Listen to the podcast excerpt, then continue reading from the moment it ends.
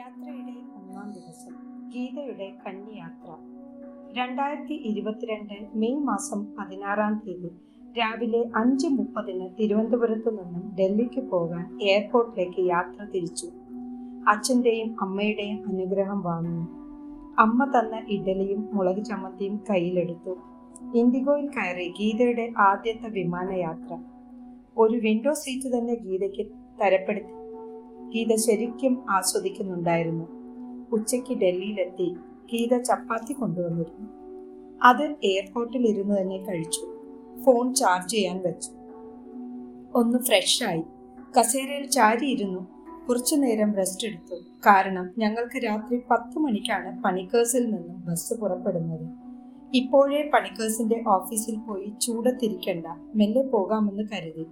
എയർപോർട്ടിൽ തന്നെ ഇരുന്നു മൂന്ന് മണിക്ക് ശേഷം ഒരു പ്രീപെയ്ഡ് ടാക്സി എടുത്തു.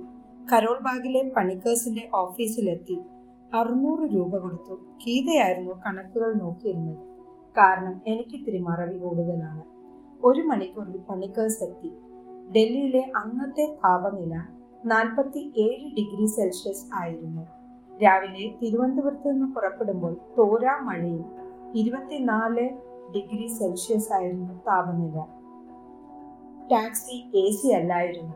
ഗീത കാറിലിരുന്ന് വെള്ളം കൂടി തുടങ്ങി. കരിഞ്ഞുപോയി മുഖമാകെ നീറുന്ന പോലെ തോന്നി.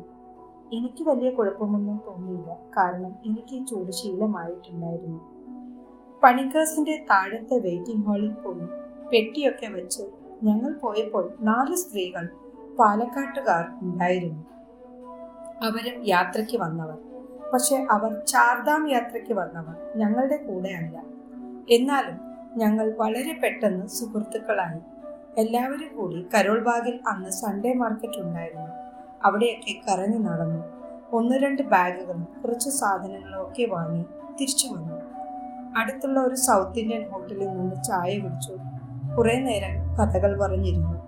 വാങ്ങിയ സാധനങ്ങളൊക്കെ ബാഗിനകത്ത് കുത്തി തിരികെ വച്ചു. ഒരു പഞ്ചാബി ഹോട്ടലിൽ നിന്ന് ഡിന്നറും കഴിച്ചു തിരിച്ചു വന്നപ്പോൾ ഞങ്ങൾക്ക് രണ്ടു കൂട്ടർക്കും പോകാനുള്ള ബസ്സുകൾ കിടപ്പുണ്ട്. ഞങ്ങൾക്ക് പിരിയാൻ വിഷമമായി. വളരെ കുറച്ച് സമയം കൊണ്ട് ഞങ്ങൾ അവരിൽ ഒരാളായി മാറി. അവർ നാലു പേരും ചേച്ചിയും അനിയത്തിയും നാത്തൂരും ഒക്കെയാണ്. പക്ഷെ എന്താണെന്നറിയില്ല ഞങ്ങളും അവരുടെ ഫാമിലിയിലെ ഒരാളായി മാറി. പിരിഞ്ഞേ പറ്റൂ ഞങ്ങൾ സാധനങ്ങളൊക്കെ എടുത്തു വന്നു. മിനി ബസ് ആയിരുന്നു. ആകെ ഇരുപത്തഞ്ച് സീറ്റിംഗ് കപ്പാസിറ്റി ഞങ്ങളുടെ ബാഗൊക്കെ അവർ വണ്ടിയുടെ മുകളിൽ വെച്ച് കെട്ടി ടാർപ്പാളിനിട്ട് മൂടി കെട്ടി വച്ചു. ഹാൻഡ് ബാഗും ആയിട്ട് ഞങ്ങൾ വണ്ടിയിൽ കയറി.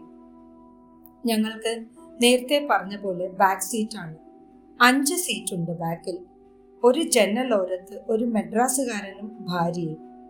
നടുവിൽ ആരുമില്ല. അടുത്ത ഓരത്തിൽ ഗീതയും ഞാനും. ഇനി ഞാൻ ആ ബസ്സിൽ കൂടെയുള്ള മറ്റുള്ളവരെ പരിചയപ്പെടുത്തി. ഒരു വലിയ ബാച്ച് പന്ത്രണ്ട് പേർ കുംഭകോണത്തു നിന്ന് വന്നവർ. ഒരേ നാട്ടുകാർ. എല്ലാവരും അറുപത് വയസ്സിന് മുകളിൽ പ്രായമുള്ളവർ. ഒരേ ഒരു പയ്യൻ ഇരുപത്തി വയസ്സ് തോന്നിക്കും. ഒരു സോഫ്റ്റ്വെയർ എഞ്ചിനീയർ. അതിൽ ഒന്ന് രണ്ട് പേർ ഭാര്യയും ഭർത്താവും. ഒരു ചേച്ചിയും അനിയത്തിയും. ഒരാൾ ഒറ്റയ്ക്ക് ഒരു അമ്മയും മകനും എന്നിങ്ങനെയായിരുന്നു. പിന്നെ ഒരു അഞ്ചു പേർ പാലക്കാട്ടുകാർ. ഒരു പെൺകുട്ടി അതിന്റെ അച്ഛൻ അമ്മ അമ്മായിയമ്മ അമ്മായി അച്ഛൻ അടുത്ത ഗ്രൂപ്പ് ബാംഗ്ലൂരിൽ നിന്ന് ഒരു തമിഴ് എഞ്ചിനീയർ. ഭാര്യ ഏഴു വയസ്സുള്ള മകൾ പിന്നെ ചെന്നൈക്കാരനും ഭാര്യയും. പിന്നെ ഞങ്ങൾ രണ്ടുപേരും. ഇതാണ് ആ ബസ്സിലെ യാത്രക്കാർ. ബസ്സിന്റെ മുന്നിൽ ഡ്രൈവറുടെ ക്യാബിനിൽ ഡ്രൈവർ ക്ലീനർ കുക്ക് രണ്ട് അസിസ്റ്റന്റ് പയ്യന്മാർ പിന്നെ ഞങ്ങളുടെ ഗൈഡ് ജെ പി എന്ന് വിളിക്കുന്ന ജയപ്രകാശ് ചൗധരി. ഇത്രയും പേരാണ് ബസ്സിന്റെ ടോട്ടൽ യാത്രക്കാരും ജീവനക്കാരും. ബസ്സിന്റെ പുറകുവശത്തെ ഡിക്കിയിൽ തക്കാളി അരി ഗ്യാസ് സിലിണ്ടർ ഇഡലി പാത്രം പ്ലേറ്റ് ഗ്ലാസ് ചായപാത്രം അങ്ങനെ എല്ലാം കൊണ്ടും നിറച്ചു വച്ചു. എല്ലാവരും ബസ്സിൽ കയറി. എല്ലാവർക്കും ഓരോ ബോട്ടിൽ വെള്ളം തന്നു. ആദ്യം നമ്മുടെ ഗൈഡ് മുറി ഇംഗ്ലീഷിൽ സ്വയം പരിചയപ്പെടുത്തി. അത്യാവശ്യം തടിയും പൊക്കവും ഒക്കെയുള്ള ആൾ ഏതാണ്ട് അമ്പതിനടുപ്പിച്ച് പ്രായം തോന്നി. പക്ഷെ അയാൾ ഇംഗ്ലീഷിൽ ഒപ്പിക്കാൻ കിടന്ന് പാടുപെടുന്നുണ്ടായിരുന്നു. മറ്റുള്ളവർക്ക് അയാളുടെ ഇംഗ്ലീഷും ഹിന്ദിയും ഒന്നും മനസ്സിലാകുന്നില്ല. ആ ബസ്സിൽ അത്യാവശ്യം ഹിന്ദി അറിയാവുന്ന ഒരേ ഒരാൾ ഞാൻ മാത്രം. പിന്നെ ഈ കുംഭകോണം ഗ്രൂപ്പിൽ ഒരു എക്സ് മിലിറ്ററി മാൻ ഉണ്ടായിരുന്നു. അയാൾക്ക് ഇത്തിരി ഹിന്ദി അറിയാം. ജെ പിയുടെ സെൽഫ് ഇൻട്രൊഡക്ഷൻ ഹിന്ദിയും ഇംഗ്ലീഷും കലർന്നായതുകൊണ്ട് ആർക്കും ഒന്നും മനസ്സിലായില്ല. അയാൾ പറഞ്ഞത് അതേപടി തമിഴിൽ ഞാൻ ട്രാൻസ്ലേറ്റ് ചെയ്യുകയായിരുന്നു. ടൂർ കഴിയുന്നവരെ പിന്നീട് അത് എന്റെ ഡ്യൂട്ടിയായി മാറിക്കഴിഞ്ഞു. അങ്ങനെ കൃത്യം പത്ത് മണിക്ക് രാത്രിയിൽ ഞങ്ങളുടെ വണ്ടി പുറപ്പെട്ടു. മൊത്തം സീറ്റും ഫുൾ ബാക്കിലത്തെ നടുവിലത്തെ സീറ്റ് മാത്രം ആരുമില്ല. വണ്ടിയുടെ സീറ്റിന്റെ ഇടയ്ക്ക് ഗ്യാപ്പുകൾ വളരെ കുറവായിരുന്നു. നീണ്ട കാലുകളായതിനാൽ എന്റെ മുട്ട് മുന്നിലത്തെ സീറ്റിൽ ഇടിക്കുന്നുണ്ടായിരുന്നു. നടുവിലത്തെ സീറ്റ് കാലിയായത് എനിക്ക് സന്തോഷമായി. ഞാൻ നടുവിലത്തെ സീറ്റിലിരുന്ന് കാൽ മുന്നോട്ട് നീട്ടി. മുന്നിൽ സീറ്റ് ഇല്ലാത്ത കൊണ്ട് എനിക്ക് കാൽ നീട്ടി വെക്കാൻ പറ്റി. ഗീത വിൻഡോ സീറ്റിൽ കംഫർട്ടായി ഇരുന്നു. ഡ്രൈവറുടെ ക്യാബിന്റെ അകത്ത് അഞ്ചു പേരുണ്ടായിരുന്നു. വണ്ടി നീങ്ങി തുടങ്ങിയപ്പോൾ ജെ ബി ജെ പി എണീറ്റ് വന്നു. കരോൾബാഗിലുള്ള പുരാതന ഹനുമാൻ ക്ഷേത്രത്തിലോട്ടാണ് നമ്മൾ ഇപ്പോൾ പോകുന്നത്. അവിടെ പോയി വണ്ടിക്ക് പൂജ ചെയ്തിട്ട് നമ്മുടെ യാത്ര തുടരൂ എന്ന് പറഞ്ഞു. അഞ്ചു മിനിറ്റിനുള്ളിൽ തന്നെ ഞങ്ങൾ റോഡരികിൽ വണ്ടി നിർത്തി. അമ്പലം അടച്ചു. പക്ഷേ പൂജാരി കാത്തിരിപ്പുണ്ടായിരുന്നു. എല്ലാവരും ബസ്സിൽ നിന്നിറങ്ങി. ബസ്സിന് ദീപാരാധന കൊടുത്തു. തേങ്ങ ഉടച്ചു. എല്ലാവരും പൂജാരിക്ക് ദക്ഷിണ കൊടുത്തു. വണ്ടിയിൽ കയറി. എല്ലാവരും വണ്ടിയിൽ കയറി. ജെ പി നാളത്തെ പ്ലാൻ ഞങ്ങൾക്ക് വിവരിച്ചു തന്നു. രാവിലെ നാല് മണിയോടുകൂടി ഞങ്ങൾ ഹരിദ്വാറിൽ എത്തും. പക്ഷേ കിട്ടാൻ ഉച്ചയ്ക്ക് പന്ത്രണ്ട് മണിയാകും. ചെക്ക് ഇൻ ടൈം അങ്ങനെയാണ്. സീസൺ ആയതുകൊണ്ട് റൂം എല്ലാം ഫുള്ളാണ് അതിനാൽ അവരുടെ ഡൈനിങ് ഹാളിൽ നമുക്ക് ബാഗുകൾ വയ്ക്കാം അവരുടെ വാഷ്റൂമിൽ ഫ്രഷ് ആയിട്ട് അപ്പോഴേക്കും കുക്കിംഗ് ടീം ചായ റെഡിയാക്കും. ചായ കുടിച്ചിട്ട് സ്നാൻഘട്ടിലേക്ക് പോകാം. ഗംഗയിൽ എല്ലാ സ്ഥലത്തും നമുക്ക് ഇറങ്ങി കുളിക്കാൻ പറ്റില്ല. അതിഭയങ്കര ഒഴുക്കാണ്. കുളിക്കാൻ വേണ്ടി ചില സ്ഥലങ്ങളിൽ പടവുകൾ കെട്ടി പിടിച്ചു നിൽക്കാൻ കമ്പിവേലികളും കെട്ടിയിട്ടുണ്ട്. ഇതിനാണ് സ്നാൻഘട്ട് എന്ന് പറയുന്നത്. ഹരിദ്വാർ ഇങ്ങനെ അനേകം സ്നാൻഘട്ടുകളുണ്ട്. കുളി കഴിഞ്ഞ് വരുമ്പോഴേക്കും നമ്മുടെ കിച്ചൺ ടീം ബ്രേക്ക്ഫാസ്റ്റ് റെഡിയാക്കി വെക്കും. അത് കഴിച്ചിട്ട് ഋഷികേശിൽ പോകാം.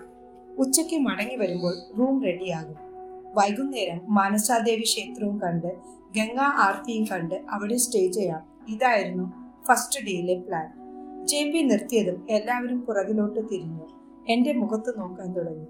ഞാൻ അതേപടി തമിഴിൽ അത് തർജിമ ചെയ്തു. കുറേശ്ശെ എല്ലാവരും സീറ്റ് പുഷ് ബാക്ക് ആക്കി ഉറങ്ങാനുള്ള തയ്യാറെടുപ്പ്.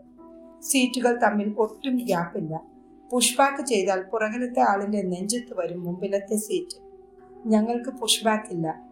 പുറകിൽ ഡിക്കി മുഴുവൻ സാധനങ്ങൾ. ഞങ്ങൾക്ക് സീറ്റ് അനക്കാൻ പറ്റില്ല. എന്നാലും എനിക്ക് നടുവിലത്തെ സീറ്റ് ആയതുകൊണ്ട് കാൽ മുന്നോട്ട് നീട്ടിവെച്ച് ഒരുവിധം ഒരു വാക്കിനിരുന്ന് കണ്ണടച്ചു. പെട്ടെന്ന് ജെ പി എന്റെ മുമ്പിൽ നിൽക്കുന്നു. മാഡം ഒന്ന് നീങ്ങിയിരിക്കുമോ? എനിക്ക് ഇവിടെ ഇരിക്കണം. ഡ്രൈവറുടെ ക്യാബിനിൽ സ്ഥലമില്ല. എനിക്ക് എന്ത് ചെയ്യണമെന്ന് അറിയില്ല ഒന്നാമത് കാൽ മുട്ടു തട്ടുന്നു. രണ്ടാമത് ഇവൻ എങ്ങനത്തവനാ എന്ന് എങ്ങനെ അറിയാം? ഞാൻ നടുവിലത്തെ സീറ്റിൽ നിന്ന് മാറിയില്ലെങ്കിൽ ഇവൻ എന്റെയും ഗീതയുടെയും ഇടയ്ക്കിരിക്കും. അത് വേണ്ട. അവനോടാവുന്നത്ര പറഞ്ഞു. എനിക്ക് കാൽ നീട്ടാൻ പറ്റില്ല. അവൻ ഒരു വിട്ടുവീഴ്ചയ്ക്കും തയ്യാറല്ല. കയറി അങ്ങ് ഇരുന്നു. എന്റെയും മെഡ്രാസുകാരന്റെയും നടുവിൽ അവൻ ഇരിപ്പുറപ്പിച്ചു. പത്ത് മിനിറ്റിനുള്ളിൽ അവൻ ഉറക്കം പിടിച്ചു. എനിക്ക് ഒട്ടും കംഫർട്ടബിൾ അല്ലായിരുന്നു. കാലിന്റെ മുട്ടു തട്ടുന്നു. പിന്നെ ഇവനെ എങ്ങനെ വിശ്വസിച്ച് ഉറങ്ങും? ഉറങ്ങുമ്പോൾ ഇവൻ എന്തെങ്കിലും ചെയ്യുമോ? രാത്രി മുഴുവൻ ഉറങ്ങാതിരുന്നു. രാവിലെ നാലു മണിക്ക് ഹരിദ്വാർ എത്തി. ഒരു ഹോട്ടലിന്റെ മുന്നിൽ നിർത്തി. കുക്കും പയ്യന്മാരും ക്ലീനറും കൂടി ലഗേജ് എല്ലാം മുകളിൽ നിന്ന് ഇറക്കി. ആ ഹോട്ടലിന്റെ ബേസ്മെന്റിൽ ഒരു വലിയ ഡൈനിങ് ഹാൾ അവിടെ ഡൈനിങ് ടേബിളും ചെയേഴ്സും ഉണ്ട്. എനിക്കാണെങ്കിൽ നല്ല ക്ഷീണം മുട്ടിനു വേദന പിന്നെ ജെ പിയോടുള്ള ദേഷ്യം. മലയാളത്തിൽ അപ്പോഴും ഞാൻ ജെ പിയെ ചീത്ത പറഞ്ഞുകൊണ്ടേയിരുന്നു. ഒരു വാഷ്റൂം ഉണ്ടായിരുന്നു. അതിൽ ബക്കറ്റ് മഗ് ഇത്യാദി സാധനങ്ങൾ ഒന്നും തന്നെയില്ല. എനിക്ക് എവിടെയെങ്കിലും കാലിനേട്ട് നീട്ടി ഇരിക്കുകയോ കിടക്കുകയോ വേണം. പക്ഷേ അവിടെ ചെയർ അല്ലാതെ മറ്റൊന്നുമില്ല. ഒരു വാഷ് ബേസിൻ ഉണ്ടായിരുന്നു. പോയി പല്ല് തേച്ചു. ബാത്റൂമിൽ മഗ്ഗൊന്നും ഇല്ലാത്തതുകൊണ്ട് ജെ പിയോട് പോയി. നേരെ മൊത്ത ദേഷ്യവും തീർത്തു. ഒരു യുദ്ധം തന്നെ ഞാൻ ജെ പിയോട് ചെയ്തു. എന്റെ മൊത്ത ദേഷ്യവും ജെ പിയോട് അഭിഷേകം ചെയ്തു. അപ്പോഴേക്കും ജെ പി ഓടിപ്പോയി ബക്കറ്റും മഗ്ഗും സംഘടിപ്പിച്ചു കൊണ്ടുവന്നു. കൂടെയുള്ളവർ ചിലർക്കും മുറുമുറുപ്പുണ്ടായിരുന്നു. അപ്പോഴേക്കും ചൂട് ചായ എത്തി. എല്ലാവരും ചായ കുടിക്കുന്ന തിരക്കിലായി. ആ മെഡ്രാസുകാരൻ പയ്യൻ എന്റെ അടുത്ത് വന്നിട്ട് പറഞ്ഞു ചേച്ചി ഇന്നലെ മുഴുവൻ അയാളെ ചീത്ത പറഞ്ഞില്ലേ? പക്ഷെ അയാൾ ഉറക്കത്തിലും കൂടി വളരെ കെയർഫുൾ ആയിരുന്നു. ചേച്ചിയുടെ പുറത്ത് ചായാതിരിക്കാൻ വേണ്ടി അയാൾ എന്റെ തോളിൽ ചാഞ്ഞുറങ്ങി. എനിക്കിപ്പോൾ നല്ല കഴുത്തുവേദന. ഇയാളുടെ ഭാരം മുഴുവൻ എന്റെ തോളിലായിരുന്നു. അത് കേട്ടപ്പോൾ ഞാൻ ഒന്നടങ്ങി പിന്നെ എല്ലാവരും ചായ കുടിച്ചു. പെട്ടിയിൽ നിന്ന് കുളിച്ചു മാറാനുള്ള ഒരു ജോഡി ഡ്രസ് എടുത്തു.